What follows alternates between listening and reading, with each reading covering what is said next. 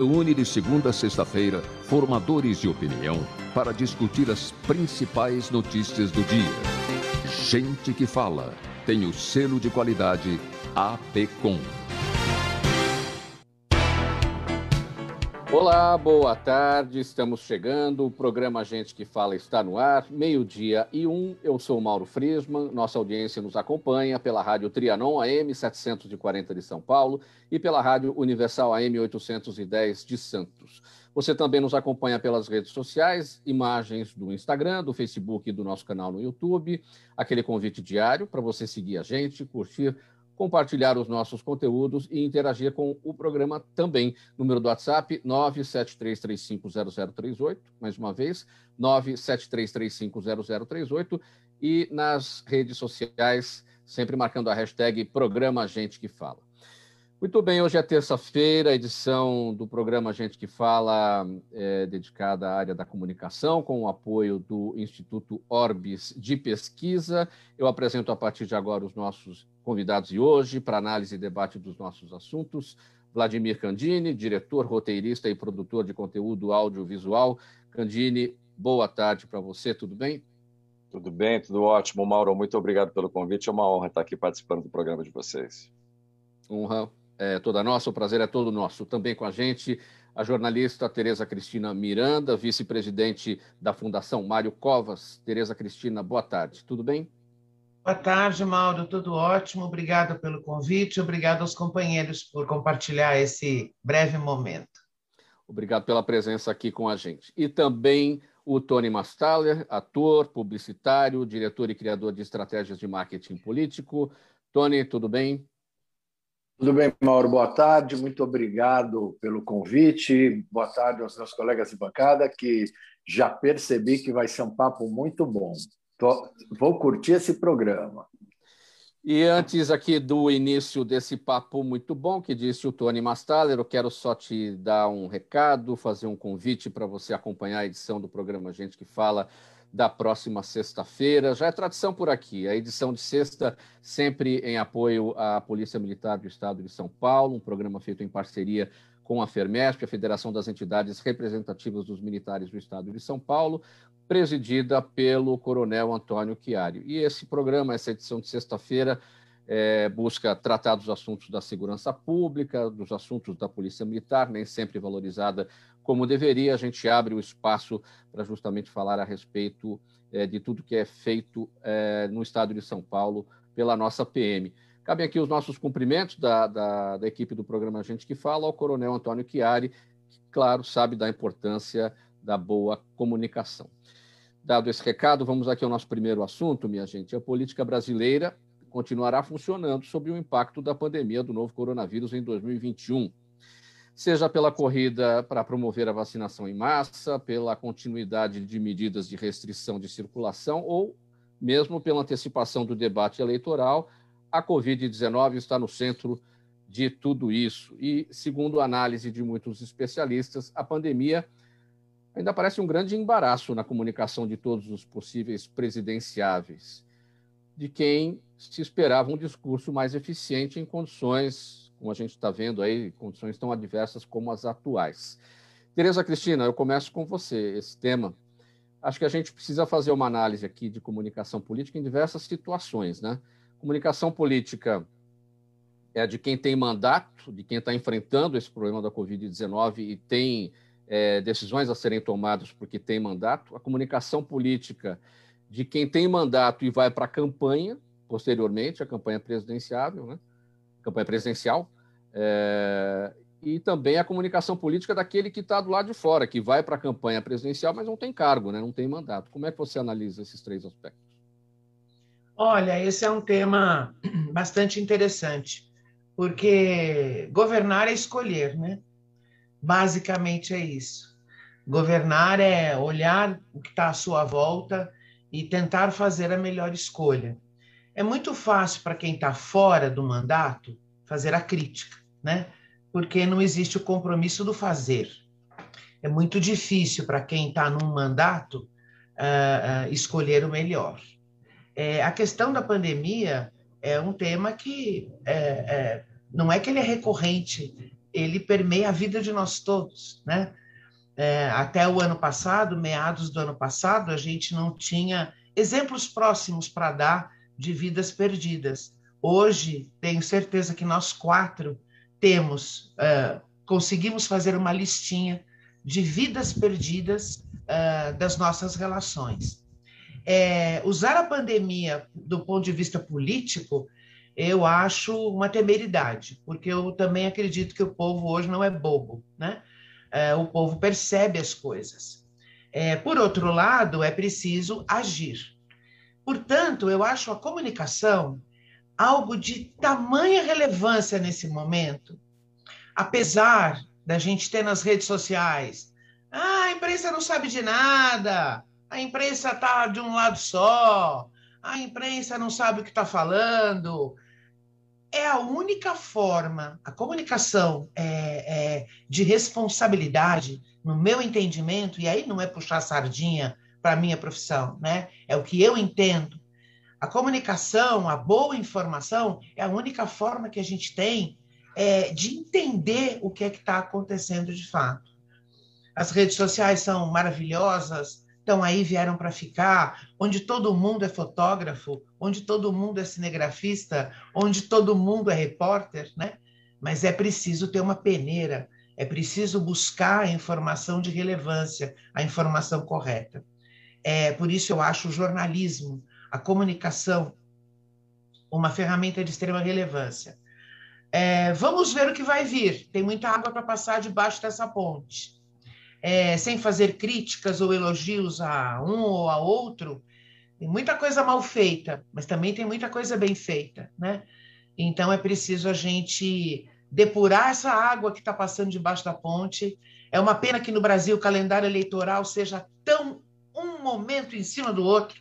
Né? Acabamos de sair de um calendário eleitoral municipal e já estamos falando do calendário eleitoral presidencial é, e de governo.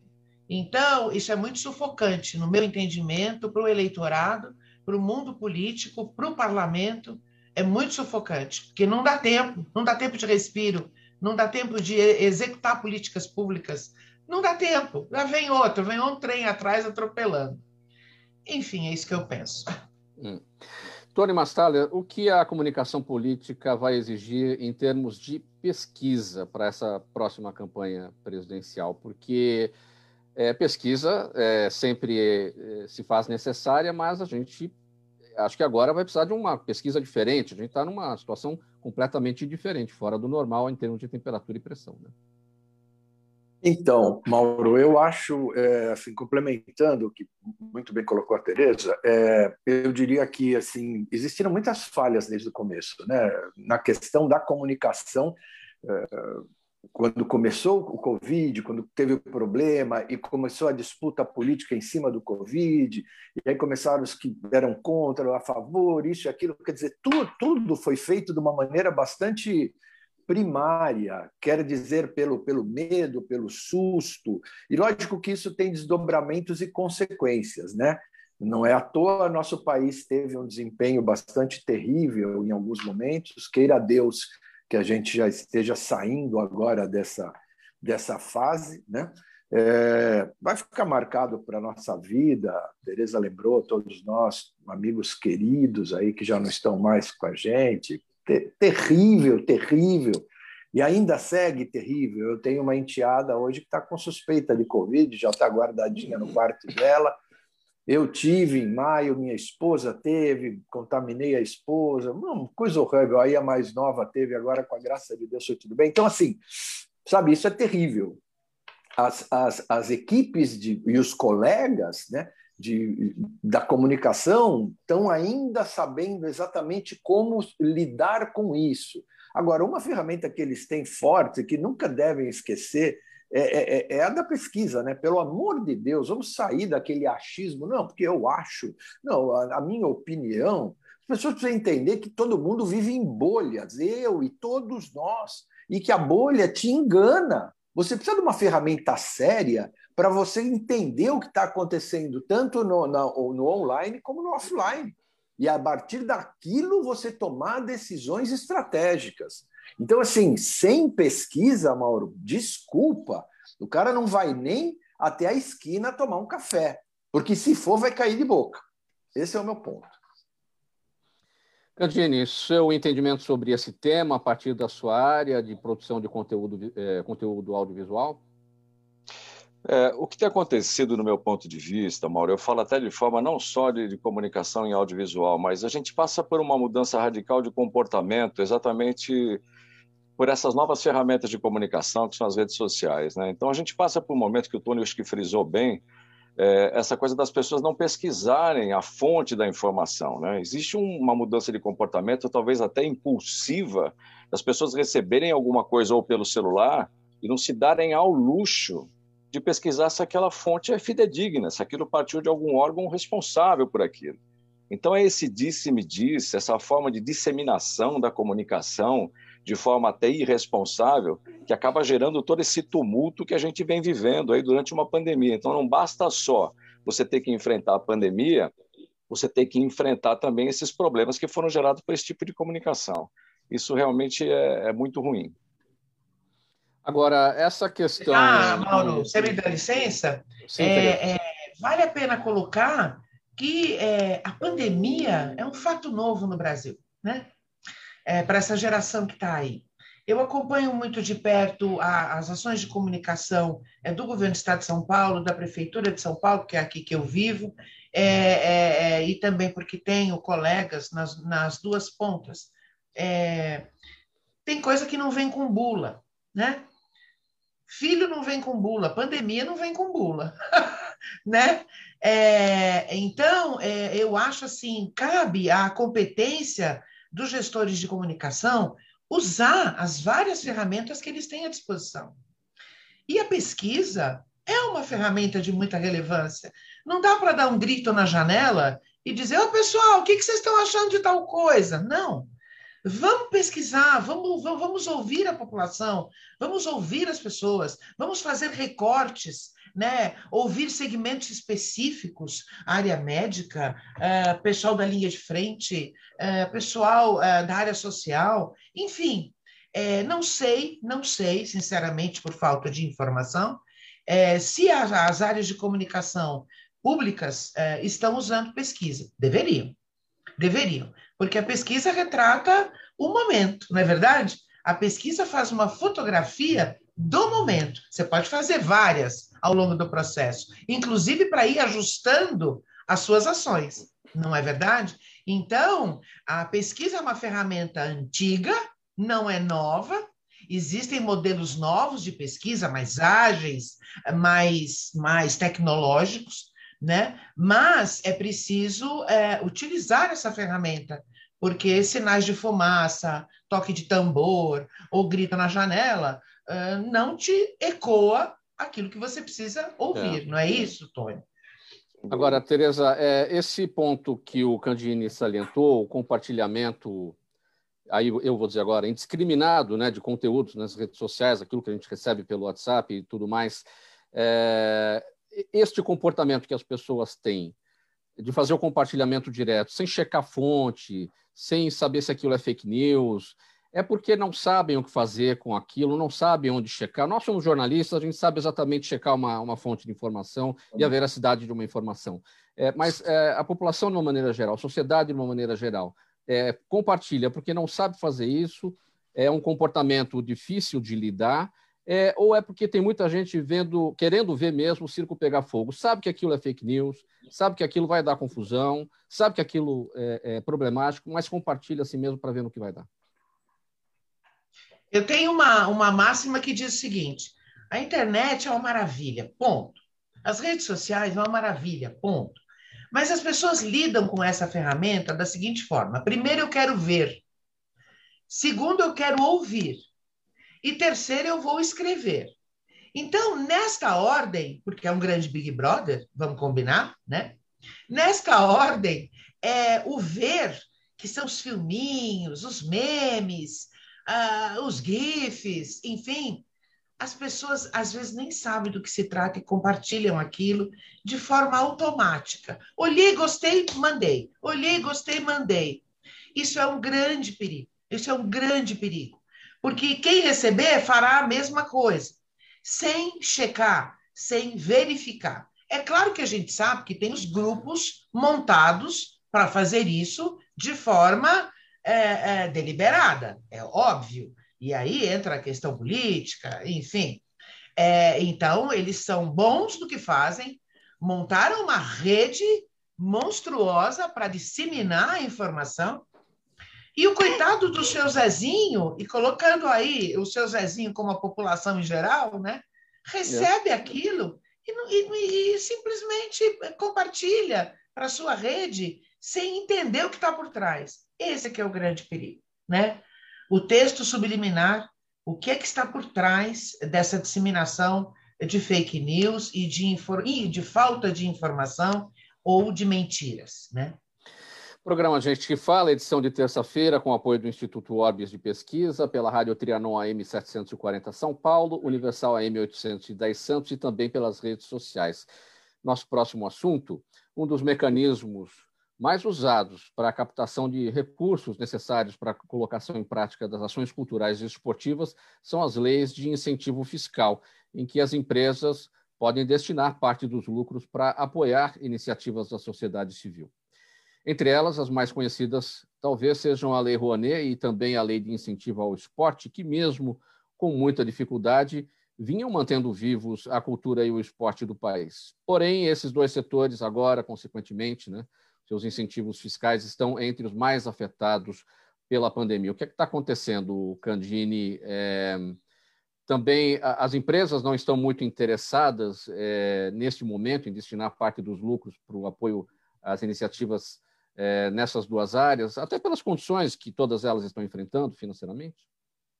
É, é que esse momento que a gente está passando agora, Mauro, a, a, maioria das empresas elas estão muito preocupadas em fazer ações de comunicações voltadas para o Covid. Né? Então, eu, por exemplo, eu tinha alguns projetos que estavam em andamento e as verbas foram destinadas só para projetos voltados para o Covid, que a gente não tira a razão deles. É, lá atrás, bem lá atrás, é, principalmente fora do Brasil, nós temos as campanhas, não só campanhas publicitárias para as empresas, mas a geração de conteúdo na parte de audiovisual, como longa-metragem, filme, elas são feitas como em forma de indústria. Né? Existe um dinheiro que vem de marketing da própria empresa. Né? Você vê em filmes lá fora, você vê a marca presente em filmes, é dinheiro colocado dentro dos filmes. Aqui no Brasil, com as leis de incentivo, é uma possibilidade que a gente tem de poder fazer isso, porque a gente não tem a mesma verba que tem nos Estados Unidos, por exemplo, na produção de audiovisual. Esses recursos ajudam muito a gente. E algumas empresas até nem sabem que elas existem, né? que nada mais é que, que um percentual que é destinado para pagar alguns impostos, parte desses impostos são destinados para projetos que a gente chama de incentivados. É uma forma de incentivar a cultura e a marca ter a possibilidade de associar a imagem da, da empresa dela a um projeto bacana.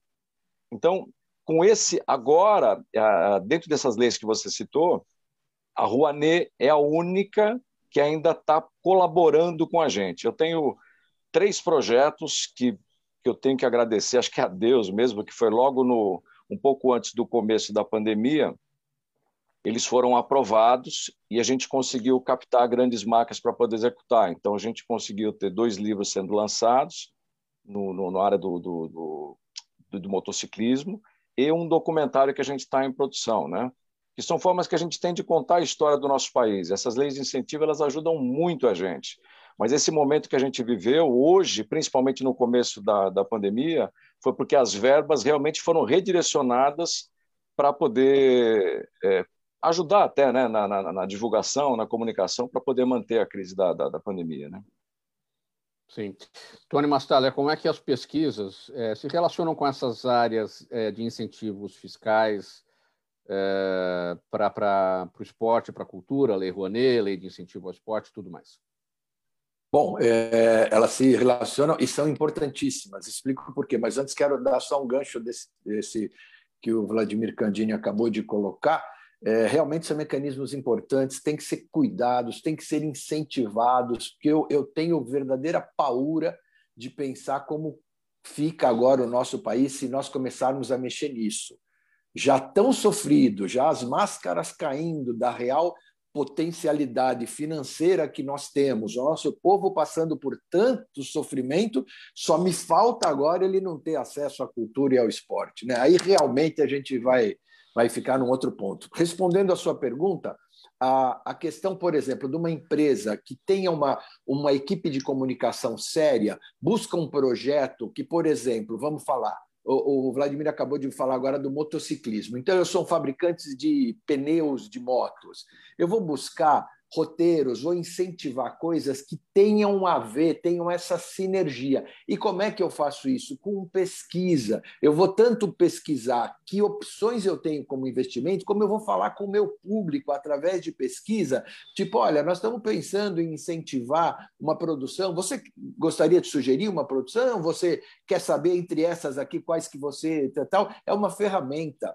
Mais uma vez, meu bom amigo Mauro, eu, eu quero frisar muito a coisa. Deu na comunicação, estratégia de comunicação brasileira, os achismos. É necessário pesquisa. Pelo amor de Deus, vamos se profissionalizar. Muitas vezes eu, uma pesquisa vai dizer uma coisa que eu não gosto, mas como muito bem a Teresa falou, é o retrato do momento, é real. Não, não, não acreditem em vocês, pelo amor de Deus, eu digo aos meus colegas de criação e estratégia. Uh, vejam sempre a pesquisa, porque aí ela te direciona num caminho reto, num caminho correto. Né? A pesquisa é sempre o primeiro ponto dentro de um planejamento estratégico, ou não necessariamente? Ela pode vir um pouco mais adiante, mas, claro, tem que estar sempre ali é, projetada para ocorrer. Eu já trabalhei com os dois casos. Primeiro, dependendo muito do que está se pretendendo, você pode trazer a pesquisa como passo um, primeiro, ou você já baseado numa ideia do que você pretende desenvolver, ela funciona como afina, é, é, a, a, o afunilamento ali, a afinação, afinação. O afunilamento, a afinação, exatamente. O acabamento, exato, me perdoe. O acabamento dessa ideia. Por quê? Porque ela vai direcionar melhor o seu objetivo, senão ela se perde no meio do caminho. Deixa eu só colocar um parênteses aqui. Essa coisa de pesquisa eu acho muito interessante, Tony. Às vezes a gente vai desenvolver um trabalho e algumas pessoas que não têm essa afinidade que nós temos, que não têm esse conhecimento, elas acabam se perdendo um pouco quando a gente propõe uma pesquisa que é voltada para um público específico. Né? A primeira coisa que a gente pergunta quando publicitários, independente do tipo de produto, se é uma pessoa, se é um produto que a gente está lançando, é quem é seu público.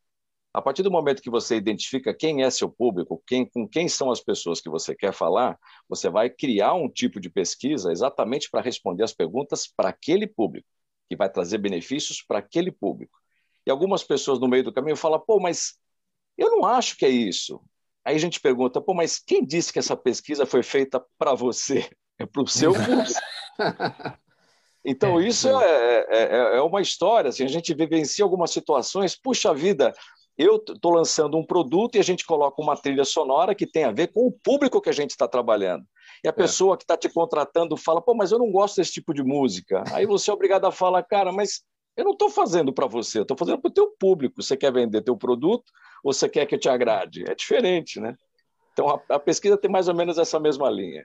É, muito bem. Outra, né? A pesquisa, às vezes, ela vem para você refinar a sua ideia, né? Exato. Às vezes exato. você tem uma ideia, acha ela brilhante, pode até ser, mas não alcança o objetivo de quem vai consumir a ideia, não é verdade? Exatamente. Então, a pesquisa, às vezes, vira para quem teve a ideia e fala assim: hum, essa sua ideia não é boa. É. Ou ela é boa só para você, né? Ou ela é boa aí só para você. É, aí o cara fica bravo. Como assim? É. Não é? Não, eu vou, eu vou tomar a liberdade agora de, de contar rapidamente. Assim, a gente pega, às vezes, candidatos, por exemplo, no marketing político, que o cara vem com um plano, você olha e fala, tá, isso aqui é um problema, isso aqui não. Né? Você na verdade você está fazendo alguma coisa que a sua família e principalmente os seus pais vão gostar muito, a sua mãezinha, etc.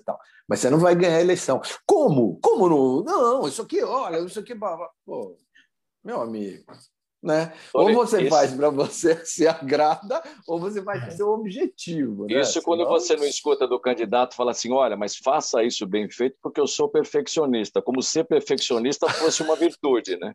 É, ele já está sinalizando para você que ele não consegue trabalhar com alguém que tem ideias diferentes da dele. Isso é o perfeccionista, é, é, que é um baita do defeito, é, o cara se acha perfeccionista como se fosse uma virtude. Né? É, isso vale para nós jornalistas, né, Tereza? É, eu me lembro dos meus tempos de reportagem. Alguém me disse em algum momento lá atrás, no começo da carreira, é, quando você for contar a sua história na sua reportagem, pense que você está contando para sua mãe. Você não está contando para você.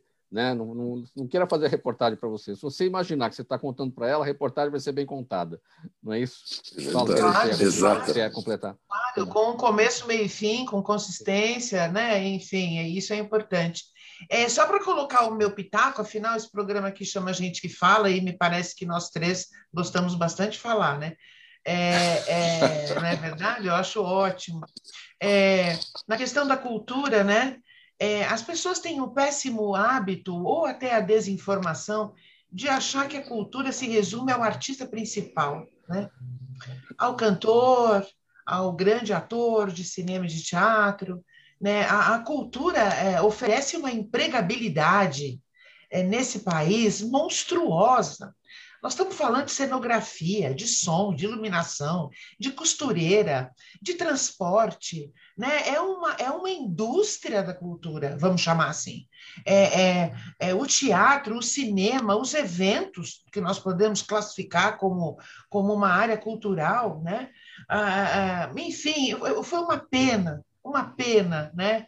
É, é, é, essa área ter sido tão afetada. É, fico muito feliz, Candine, de ouvir você dizer que a Rouanet está funcionando. Está é, soltando os seus, os seus, os, as suas aprovações. Enfim, eu fico muito feliz, porque a informação que eu tinha é que estava tudo parado. Que a Ancine está parada. A Ancine está então, parada há dois anos. A Ancine está parada, uma judiação, né? Porque quando a gente fala de comunicação, o audiovisual é de uma importância enorme para chegar a uma comunicação de massa, né?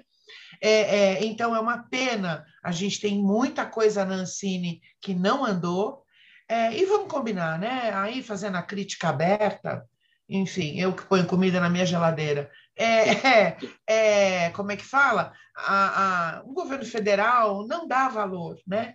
Não dá o valor devido para a questão da cultura. E isso é uma pena, porque é, a cultura podia levar cultura nesse momento da pandemia para as populações das nossas cidades, é, como forma, inclusive, de educação. Né? É, então, isso seria fundamental nesse momento. Meio-dia e 28 agora, pessoal. Fala, Candine. Não, eu só queria colocar uma, uma observação, né? porque, é. É, infelizmente, né, todos os momentos de crise que a gente tem passado no Brasil, a primeira coisa que é colocada de lado é cultura e entretenimento. Né? A gente não sabe que por trás disso, como a Tereza frisou bem, existem milhares, milhões de profissionais que trabalham com isso. Eu hoje eu digo que eu me considero um contador de história. Eu gosto de contar boas histórias, né? Quem tem, quem não tem história não tem verdade, né? E não sabe nem onde está e, portanto, não vai saber para onde ir. Então, quando a gente caminha para o lado da cultura, é exatamente para poder contar a história de pessoas, inspirar pessoas e proporcionar para essas pessoas, através de história, é. que elas tenham um caminho legal para poder seguir. Meio-dia e 29 no programa Gente que Fala. Tereza Cristina, vamos tratar do seguinte agora. A Fundação Mário Covas, é, instituição sem fins lucrativos que atua na preservação do legado e do pensamento do ex-governador Mário Covas, completou 20 anos de existência, agora no último dia 21 de abril, e o momento serve também para celebrar a assinatura de um acordo de cooperação com a Assembleia Legislativa de São Paulo para a realização de cursos de formação técnica, política e social de educandos do ensino médio, universitários e cidadãos que tenham o interesse em gestão pública, políticas públicas e cidadania, entre outros. Fala primeiro, Tereza, dessa preservação do legado, do pensamento do ex-governador é, Covas, que faleceu em 6 de março de 2001. Logo depois surgiu a fundação. Como é que está esse trabalho? E aí, é, como é que se chega nesse acordo de cooperação entre a fundação e a Assembleia para esses cursos de formação técnica?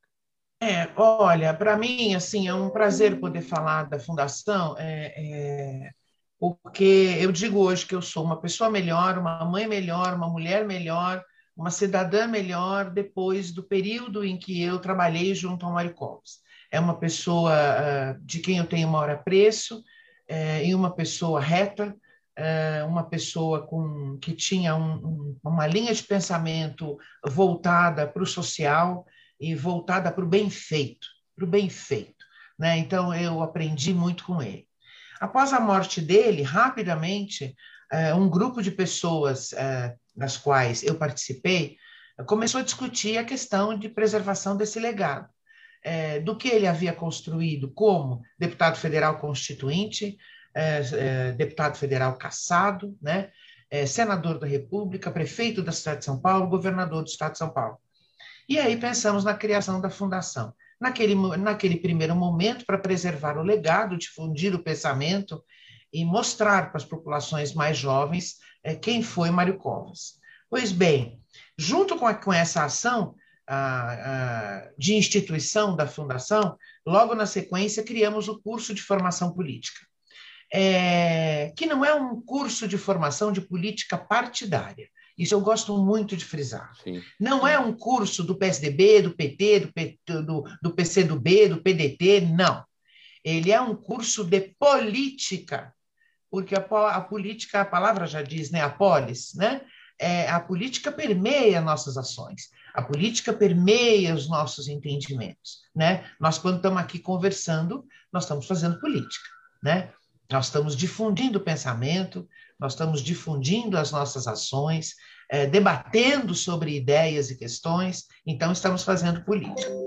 É, é, é claro, 20 anos se passaram, Hoje, é, esse legado do Mário Covas continua preservado e gostaria de reforçar aqui que hoje o acervo físico de documentos do Mário Covas é, está todo doado para o arquivo do Estado de São Paulo, né? A Fundação Mário Covas entendeu lá atrás. Eu assumi a fundação agora com o Sérgio Kobayashi como presidente e eu como vice-presidente agora no começo do ano. Mas no passado é, recente, a Fundação entendeu que era preciso deixar este documento aberto de forma pública e não sob a guarda de uma instituição, né? É, então, o acervo foi doado para o Arquivo do Estado, que agora começa um trabalho muito interessante de digitalização desse acervo, porque, afinal de contas, o Mário Covas pegou o começo da internet, né? pegou o começo do mundo digital como governador de São Paulo.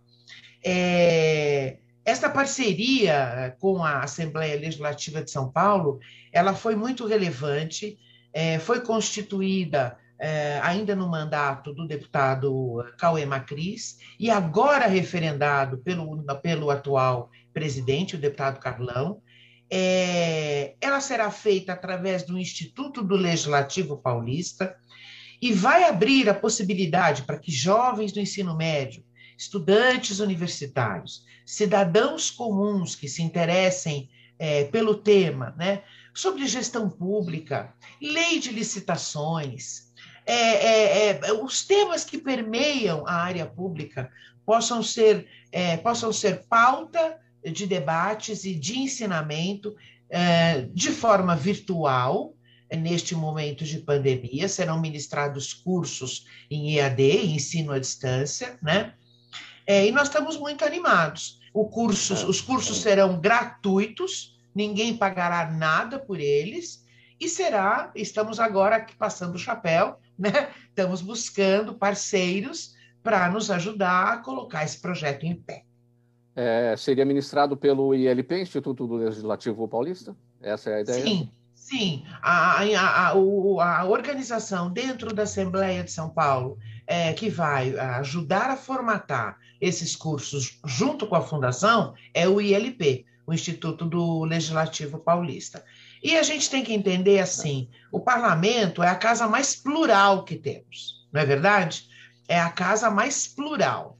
É, ali estão representados todos os partidos políticos, as portas estão abertas, hoje nem tanto por conta da pandemia, mas usando uma figura de linguagem, né? A porta, as portas estão abertas para receber a todos, desde as mais simples organizações ou o cidadão comum, até as mais altas instituições formadas no país.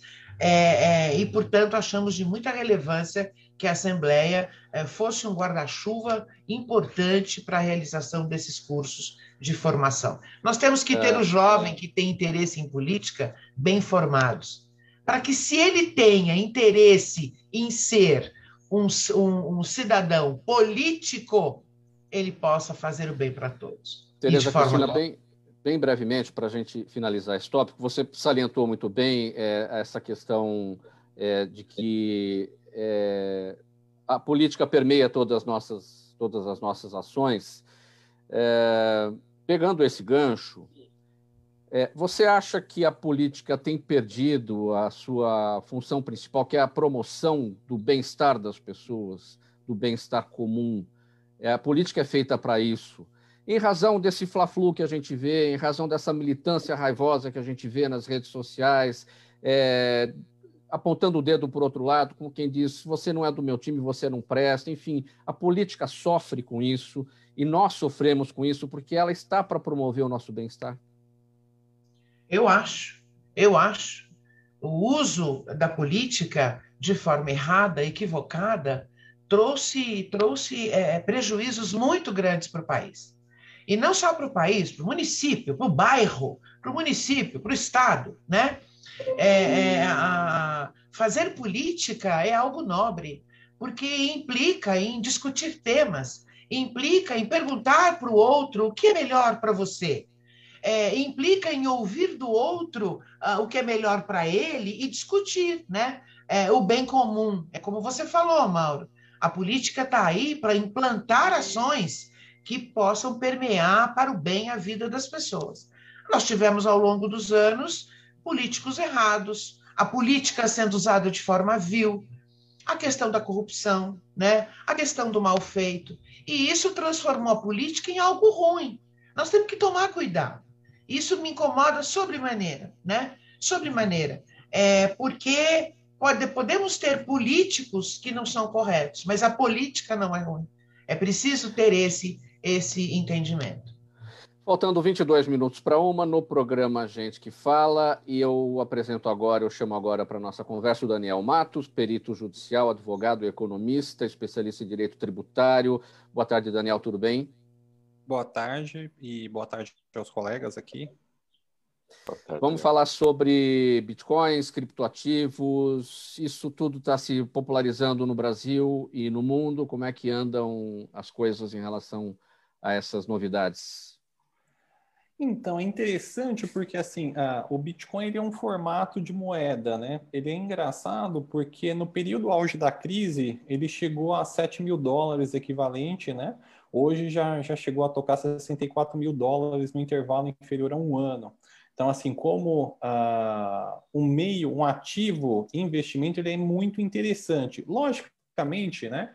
Que, segundo a literatura econômica, quanto maior a rentabilidade do ativo, maior a sua exposição a risco. Então, assim, existe uma exposição a risco em que o investidor ou interessado em uh, entrar nesse mercado inicialmente deveria uh, estudar sobre, conhecer esse mundo, porque uh, o Bitcoin ou os criptoativos eles têm um, um formato específico uh, de desenvolvimento, diferentemente do que você vê nas ações do mercado financeiro, que é um andamento um pouco uh, mais previsível. Né? Lá você tem, você pode ter saltos, que é o que eles chamam de explosão, como você também pode ter uma diluição do capital e momentos de estabilização do ativo. Isso acontece também, mas é, é uma característica particular do mercado o investidor tendo conhecimento, ele consegue operar uh, sem problemas. Né? Assim. Existem empresas no Brasil que atuam nesse mercado de Bitcoin?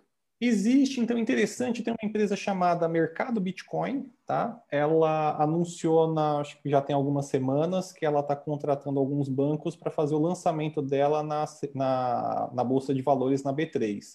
Tá? Ela é a empresa interna que faz esse intercâmbio com as exchanges que existem fora do país. E é importante chamar a atenção de que é um mercado de risco, né? Sim, com certeza, como eu te falei, é um mercado de risco, né? O quanto a, o investidor conseguir estudar sobre antes de realizar é, opções ou operações sobre é preferível e ainda que ele opte por fazer, ele tem que ter ciência do risco que ele está assumindo nesse, uh, nesse mercado que é extremamente volátil, tá? E para finalizar, eh, Daniel, o que é o fenômeno da tokenização? Ah, tá. Uh, os tokens, uh, basicamente, o que, que, eles estão sendo usados? Né? No, no, meio artístico, você vê recentemente uma presença muito forte dos chamados NFTs, traduzindo são tokens, né? em que você remunera os pares por meio de token.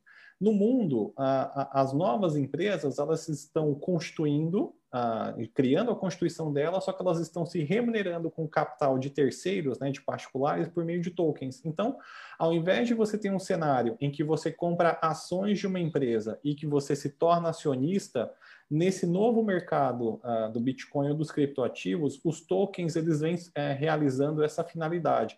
E algumas empresas desse, desse mercado novo, quando você adquire o token dela, às vezes ela te dá bonificação de tokens, uhum. ela, ela te paga dividendos em tokens ou em criptoativos. Então, um mercado assim muito interessante que está chegando no Brasil também.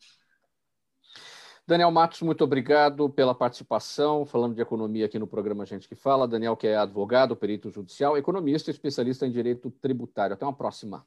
Agradeço, boa tarde aos colegas, boa tarde aos ouvintes e uma boa tarde, Mauro.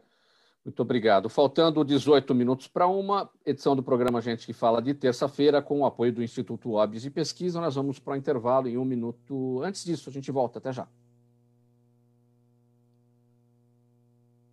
A ação estratégica de sucesso tem um componente fundamental: um instituto de pesquisas ético, rápido e preciso.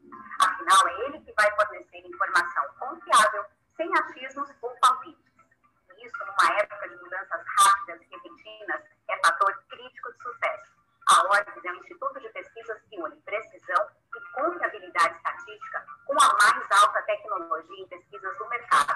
Tem inteligência artificial, robótica e big data, entre outros recursos, para que você tenha uma informação correta, confiável, com menor custo e no menor tempo possível na sua próxima ação, seja ela corporativa ou política, comece pela ordem. Porque com a informação correta, você vai mais longe, mais rápido e com mais segurança. Programa Gente que Fala de volta, Rádio Trianon AM 740 São Paulo, Universal AM 810 Santos, também nas redes sociais, faltando 17 minutos para uma. Hoje, programa de terça-feira, edição de terça-feira, com o apoio do Instituto Orbis de Pesquisa. Candini, no Brasil, a produção de documentários sempre apresentou muita qualidade, embora constantemente tenha passado despercebida do grande público por não conseguir espaço nas grandes salas de cinema, à exceção dos festivais de cinema. E, curiosamente, a chegada dos serviços de streaming às casas das pessoas trouxe um forte crescimento na busca por esse tipo de filme, proporcionando eh, não apenas um aumento nos lançamentos, mas também um, um aumento no interesse por antigos documentários. Então, é, olhos é, diferentes agora, voltados para o, o, o, documentário, que sempre passou meio que de despercebido, como eu destaquei aqui na nossa nota. Sim, o documentário nunca foi uma, uma linguagem audiovisual muito popular, né, Mauro? É, é, como você disse bem, a gente não tinha muito espaço na sala de cinema, que estavam sempre mais voltadas para as produções de ficções, né, as grandes produções. E o documentário é uma linguagem que a gente conta a história de pessoas, histórias interessantes. E eu acredito que esse serviço de streaming ele cresceu muito agora, de novo falando da pandemia, né, que segurou muitas pessoas em casa e com a diminuição das grandes produções mais ficcionais, tem uma hora que você esgota ali o teu menu, você começa a buscar outras coisas por interesse. E o streaming ele te dá essa possibilidade, porque na tela você tem um resumo do que, do que se trata. Criar interesse você vai buscar. E tem muitos documentários, muitos documentários de histórias maravilhosas. Então realmente aumentou a procura, aumentou o interesse, e eu acho que a gente vai quebrar um pouco essa, essa, esse paradigma de que documentário é uma coisa chata ou é uma coisa voltada para um público mais intelectual, que no fundo, no fundo, o que a gente quer é contar uma boa história, histórias muito interessantes de pessoas muito legais. Eu estou feliz porque eu gosto muito disso e estou trabalhando é. bastante com isso. Né? E desses documentários antigos, essas boas histórias antigas, o que é, quais são os títulos que mais têm sido procurados? Puxa vida, eu não tenho, eu não tenho isso na mão, mas eu tenho, por é. exemplo, eu tenho, uh, eu tenho assistido, por exemplo, eu tenho visto muita coisa voltada é, é, para a própria história do cinema, tem muita coisa que se interessou, interessou. eu tenho assistido, acompanhado e tenho o crescimento, por exemplo, da história, até falando um pouco de política, o documentário que foi feito pela esposa do Obama está indo super bem também. Mas geralmente são curiosidades mais de fora do que dentro do Brasil. Mas a gente tem muita coisa boa ali. Eu não tenho como elencar agora de bate-pronto assim os que eu gosto, que vai ser uma coisa muito pessoal, né? muito voltada para a minha área. Quem é o Bambambam Bam Bam hoje na produção de documentários? Quem eu. é o. eu gostaria. Eu ia de... falar isso. É... Eu então, gostaria de ser. O que você está preparando agora? Você tem um projeto em andamento aí? Tenho, tenho. A gente é. conseguiu. Eu, eu, faço parte de um projeto chamado Moto Story. Quando eu falo que eu sou um contador de histórias, eu gosto de contar histórias em diferentes linguagens, né? Então a gente está inaugurando agora em julho um centro cultural em Socorro, que vai ser o Centro Cultural Movimento, que conta a história de pessoas que construíram o mercado de motociclismo no Brasil, lançando dois livros também voltado para a história do motociclismo e caiu na, na minha mão, uma coisa que eu fiquei muito surpreso, foi a história de um, de um piloto de moto velocidade chamado Antônio Jorge Neto, que é o Netinho, que muita gente não conhece, e que em 1983 ele foi para Daytona participar de, uma, de, um, de um campeonato, que é o, é, o, é o torneio mais importante do mundo na época, e ele venceu a prova é, sem patrocínio, ele foi com o apoio do pai, da família, eu brinco que foi o exército de Branca Leone, que foi ele, o cunhado, o pai e um mecânico, enfrentar equipes com mais de 30, 40 pessoas nos Estados Unidos. Ele não só bateu o campeão mundial, chegando 27 segundos na frente dele, como bateu 16 vezes o recorde daquela pista. Isso foi um fato histórico. E a história mais interessante dele foi uma história de um garoto que saiu de Serra Negra, onde participava de racha, na, na, corria até de pijama na madrugada na Serra Negra, ganhou todos os torneios possíveis aqui no Brasil e foi para lá e venceu assim. E tem uma história interessante porque ele foi procurar um, um lugar para treinar e quando ele chegou uh, em West Palm Beach, que fica a 40 quilômetros de Daytona, ele encontrou um carro de Fórmula 2 correndo e ele na cara de pau ele precisava montar a moto dele, afinar a moto dele e ele encontrou lá o, o Oliver Chandon, o herdeiro da Chandon. E ele foi pedir para ele, falou, enquanto você afina seu carro no, no, estacionamento aí da parada dos boxes, eu gostaria muito de dar umas 20 voltas na pista para afinar minha moto para competição, porque ele foi com uma moto branca que ele comprou em Miami e chegou lá com ela desmontada. Ele falou, ah, beleza. No que ele falou assim, eu vou fazer o seguinte, você não precisa me pagar nada, eu vou correr mais 20 segundos, você tem a tarde inteira para treinar. E esse rapaz, na primeira série do boxe, ele sofreu um acidente e morreu na pista. E o Netinho tentou resgatá-lo, enfim, no fim ele acabou, depois de toda essa tragédia, ele acabou, o pessoal da, da, da do autódromo acabou liberando ele para poder correr umas 20 voltas, e ele foi para Daytona impulsionado com isso e venceu lá, foi muito legal. E Vladimir Candini, para quem é, não gosta muito de documentário, aliás, para quem nunca assistiu, para quem não é, acha que não é legal, que não curte o gênero é, e que pode ser cativado pelo gênero, é, o que, que você recomenda? Fala um título aí daqueles bem. Documentário. Para quem, nunca, tenho... quem nunca assistiu mesmo, falou, poxa, esse aí vai. Esse aí eu não lembro os nomes. Tem, tem um que conta a história, a história de, de, de Hitler, que é muito interessante. É um documentário argentino, não lembro o nome do diretor agora, eu assisti recentemente, mas conta um pouco dos bastidores, coisa que está meio fora dos livros de história, que foi feito, hum. foi baseado em pesquisas de historiadores mesmo, sabe, que descobriram os fatos novos. Eu acho, eu acho bem interessante. Faltando 11 minutos para uma, uh, Tony Mastaler, vou te falar o seguinte: Sim, o, mundo, o mundo mudou, as pessoas vivendo mais hoje em dia e com mais qualidade de vida, ainda bem, e o mercado precisa estar atento a isso. A inclusão etária é muito mais do que uma simples causa ou um tema midiático é sim uma necessidade que deve ser encarada como prioridade, seja numa equilibrada base familiar ou no âmbito de uma sociedade plural e inclusiva.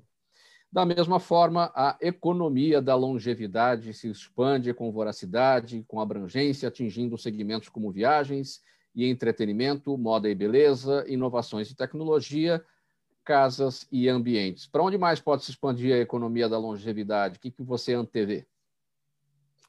Eu antevejo que não existem limites, né? Na verdade, assim, eu, eu hoje vou eu peço desculpa aos meus colegas por ficar um pouco chato, mas eu vou voltar no tema pesquisa. Se os empresários, de uma maneira geral, pudessem fazer um trabalho sério, perceberiam que hoje o mercado de 50 a mais, que são os de 50 anos para cima, ele detém um poder financeiro muito grande, um poder de decisão muito grande. Isso não sou eu que estou falando, porque eu também tento combater os meus achismos, viu, pessoal? Eu estou dizendo que são dados oficiais, corretos, claros, que mostram isso. Muitas vezes o cara está fazendo desde o restaurante até o, o automóvel, o cara está querendo botar o menino fortinho, etc. Nada contra isso, mas muitas vezes, como o próprio Candini já mencionou, é o público-alvo que você tem que ter. E se esse público-alvo tem 50 anos ou mais e é o que tem dinheiro e que você precisa vender para ele, você não vai colocar um menino de 20 anos querendo que não vai, não vai bater. Entende? Então, assim, essas pessoas precisam começar a se redescobrir de que o mercado está aí, tem dinheiro, busca ações, mas não é um mercado idiota, é um mercado de gente que já viveu, que teve as experiências, histórias maravilhosas e quer ter muitas mais, sabe? Mas em todas as áreas, no estudo. Pô, eu com 61 anos estou aí namorando uma MBA novamente, vamos ver o que vai acontecer ou não. Então, e, enfim, exemplos, mas assim, 500 mil coisas. Tem amigo meu com 65 que está descobrindo o surf agora. Então, assim, precisa ter essa ideia, depois falar, pô, não, o mercado não está bom. Você sabe com quem está falando? Se você está vendendo uma coisa para alguém que não quer usar essa coisa, meu amigo, aí depois vai reclamar. O, o filão do momento é o mercado 50 mais. Tony, eu queria, Mauro, eu queria pedir licença para fazer um comentário. É, é, há alguns anos atrás, eu estava participando de um, de um evento no Google, e era de uma empresa voltada para cosmética, e lá tinha algumas influenciadoras. O que me chamou a atenção foi uma influenciadora que tinha mais de 60 anos, chamada Cláudia Grande, com um projeto maravilhoso no Facebook chamado Projeto 60 Anos. O que, que me chamou nela atenção? É, naquele primeiro momento, ela olhou, ela subiu no palco e falou o seguinte: Bom, hoje me chamam de influenciadora. Quantas marcas tem presente aqui? 450 marcas. Então eu queria dizer para todos vocês que nenhuma de vocês nos representa. Eu, aquele silêncio, eu olhei para aquela mulher e falei: Nossa, quero conhecer essa mulher. E ela fala assim: o problema é o seguinte, eu falei, vocês criam campanhas publicitárias para pessoas da nossa idade, só que usam pessoas de 40 anos, 35 anos. Vocês acham que a gente se vê ali no produto? De jeito nenhum. Vocês colocam produto na gôndola para a gente comprar, só que coloca escondidinho embaixo. Você não sabe que depois de 60 você pode ter uma dorzinha nas costas da coluna, ela tem que estar visível e fácil para você pegar. Por que, que vocês não criam departamentos específicos direcionados para a gente? Pois saibam que a gente, depois de 60 anos, a gente gosta de transar, a gente ainda continua usando lingerie para poder atrair as pessoas, a gente namora, a gente não está morto. E o que mais me chamou a atenção foi o seguinte: nós vivemos numa sociedade onde elas dizem o seguinte, que depois dos 60, você começa a se preparar para morrer. Falou, mas é o contrário. A gente já fez tudo o que tinha que fazer. Eu comecei a me preparar para viver. E aquilo me ah. chamou muita atenção. E ela tem hoje 800 mil seguidores, fazendo o que o Tony falou, ela promove viagens, ela promove bem-estar. Isso que é Vamos o mais legal. Vamos mudar aquela frase, né, Candini? A vida começa aos 60. Então, pois é. Não aos 40. Filhos criados, aí, pô, fica é. mais fácil, né? Pessoal, é... faltam seis. Fala, Tereza, bem rapidinho, que eu tenho perguntas da Não, não, eu só queria dizer o seguinte: respeitem meus cabelos brancos, por favor. É. Vivo. Pessoal, é. seis minutos para uma. Tenho perguntas aqui da audiência. Vamos fazer rapidinho para dar tempo para que todos sejam atendidos aqui. Já que você falou aí dos seus cabelos brancos, Tereza Daniela Neves te pergunta o seguinte: como é que funciona o banco de boas práticas da Fundação Mário Covas? Bem brevemente. Ah, o banco de boas práticas a gente a gente está é, nesse momento criando um novo um novo site da Fundação Mário Covas onde nós vamos publicar as boas práticas, né? não só do realizado, né? desse legado, mas de tudo que a Fundação é, fez ao longo desse processo de 20 anos. Estamos organizando isso do ponto de vista da divulgação.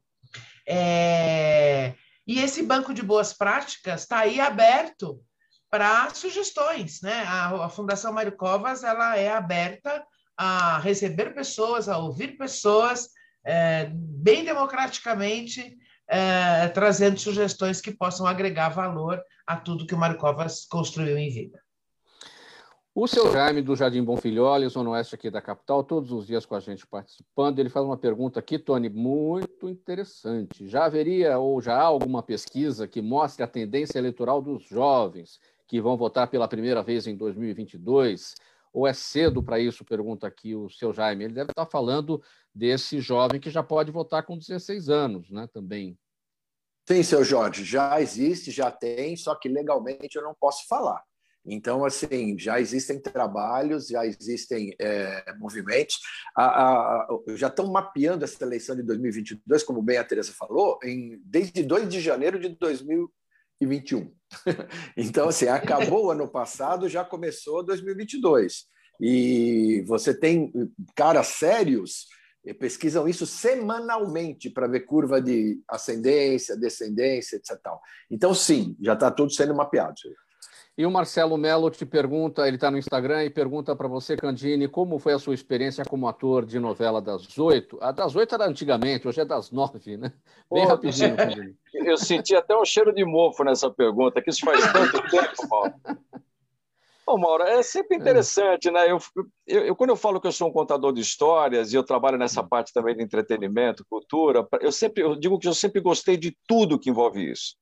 Então, eu comecei lá atrás, é, na minha carreira como ator, é, fazendo teatro. O Tony foi uma pessoa que eu conheci nessa mesma época. Depois, eu acabei virando locutor publicitário. Depois, fui me especializar em roteiro, direção cinematográfica, produção audiovisual. Então, hoje, eu falo que eu consigo navegar em todas as áreas, em todas as plataformas.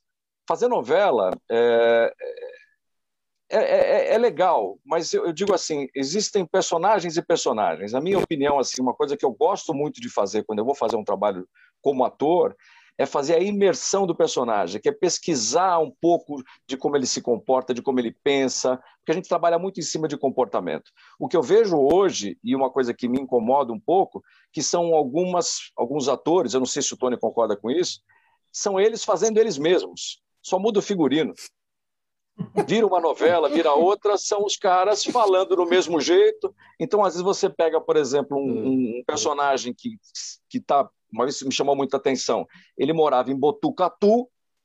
Botucatu a gente sabe que é interior, tem um sotaque do interior, e o cara falava como um surfista carioca. Não, porque aqui, ó, as cash.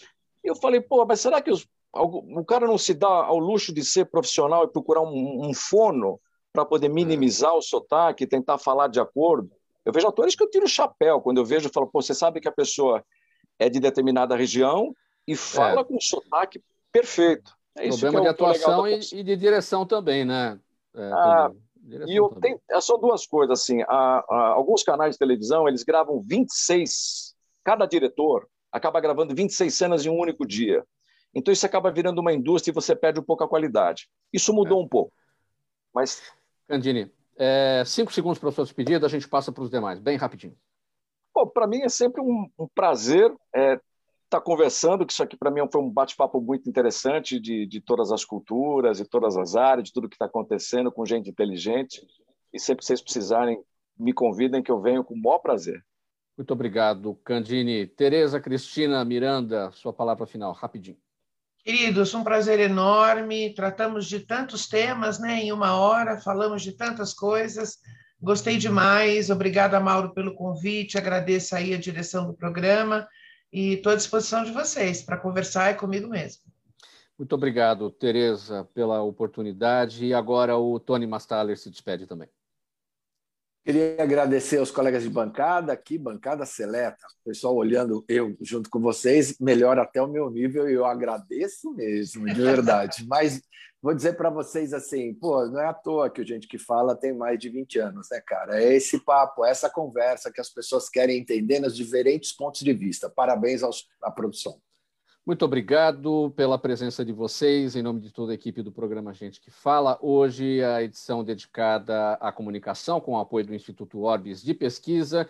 Estiveram com a gente o ator e publicitário Tony Mastaler, o diretor, roteirista, produtor de conteúdo audiovisual Vladimir Candini e a Tereza Cristina Miranda, jornalista, vice-presidente da Fundação Mário Covas. Na mesa de som com a gente na Rádio Trianon, o Sérgio Souza que também é o nosso gerente técnico da emissora. Apresentação minha, Mauro Frisman, pauta e redação Pedro Esquiavon, Zenilda Salvato, nossa diretora-geral, o jornalista Fausto Camunha, nosso, nossa diretora de produção, Zenilda Salvato, nosso diretor-geral, jornalista Fausto Camunha, e do outro lado, gente que fala, você, ouvinte e também espectador, a razão da nossa presença aqui todos os dias.